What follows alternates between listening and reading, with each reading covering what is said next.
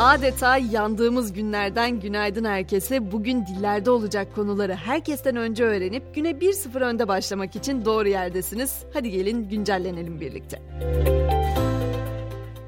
Türkiye aşırı sıcakların etkisinde. Meteoroloji uzmanları Afrika üzerinden gelen çöl sıcaklarının bugün ve yarın pik seviyelere ulaşacağını söylüyor. Üstelik sıcak havaların 15 Ağustos'a kadar süreceği, bu aşırı sıcakların da 10 gün boyunca etkili olacağı belirtiliyor.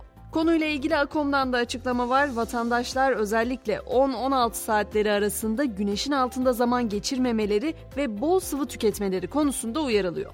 Aslına bakarsanız yanan sadece biz değiliz. Avrupa Uzay Ajansı'nın verilerine göre Avrupa'nın da bu haftadan itibaren bunaltıcı sıcakların etkisine girmesi bekleniyor. Hatta bu yüksek basınç alanına İtalyan yazar Dante'nin tasvir ettiği cehennemde geçen Cerberus'un adı verildi. Özellikle İtalya, İspanya, Fransa, Almanya ve Polonya'nın sıcak hava dalgasıyla karşı karşıya olduğu belirtilirken Sicilya ve Sardunya adalarında sıcaklığın 48 derecelere ulaşacağı tahmin ediliyor. Amerika'da da aşırı sıcaklardan etkilenen 113 milyon kişi var. Neden cehennemi yaşıyoruz sorusunun cevabı ise belli insanlığın gezegenimizde yol açtığı çevre değişiklikleri. İnsan çağı olarak adlandırılan yeni bir jeolojik dönemden bahsediliyor artık ve bu yeni jeolojik dönemi tanımlayabilmek için bir süredir çalışmalar yürüten uzmanlar Kanada'daki Crawford Gölü'nün mükemmel bir örnek olduğu görüşünde.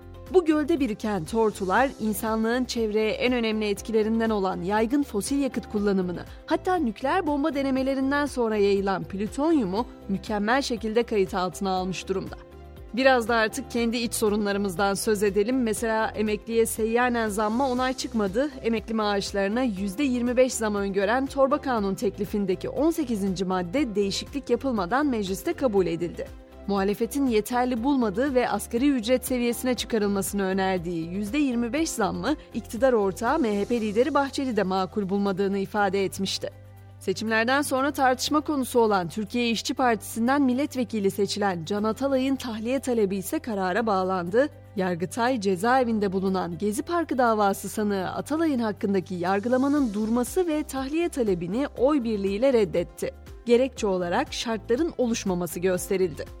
Dijital ağlarda geçirilen süre ise mercek altında VR Social raporuna göre 2023 yılında günde 7 saat 24 dakikalık internet kullanımıyla Türkiye dünyada 15. sırada.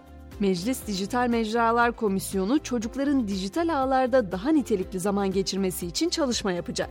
Amerika'da 165 bin kişinin katılımıyla gerçekleştirilen bir ankette ise Avrupa'nın en iyi kenti İstanbul seçildi. İstanbul Avrupa'nın 15 favori kenti 2023 listesinde birinci sırada yer aldı. Dünyanın 25 favori kenti listesine de 8. sıradan girdi. Kitaplarla arası iyi olanlar için yeni bir kitaptan söz edeceğim. Dünyaca ünlü pop yıldızı Britney Spears'ın şöhret, kariyer, annelik, özgürlük konularına odaklandığı anı kitabı İçimdeki Kadın okurla buluşmaya hazır.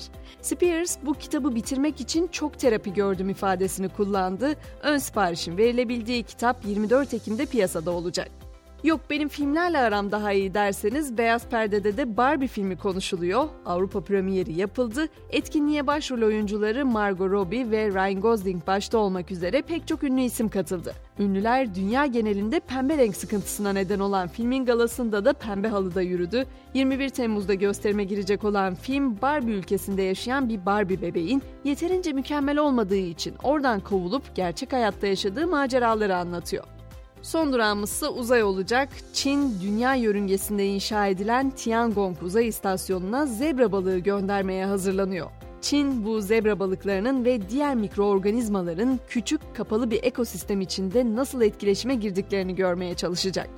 Hemen spordan notumu da ekliyorum. Milletler Ligi'nin çeyrek finalinde İtalya'yı 3-0 yenen kadın voleybol takımımız yarı finale yükseldi. Filenin sultanları yarı finalde ev sahibi ABD ile karşılaşacak.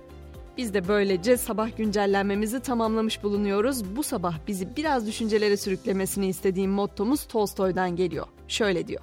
Hiç kimse durumundan hoşnut değil ama herkes aklından hoşnut.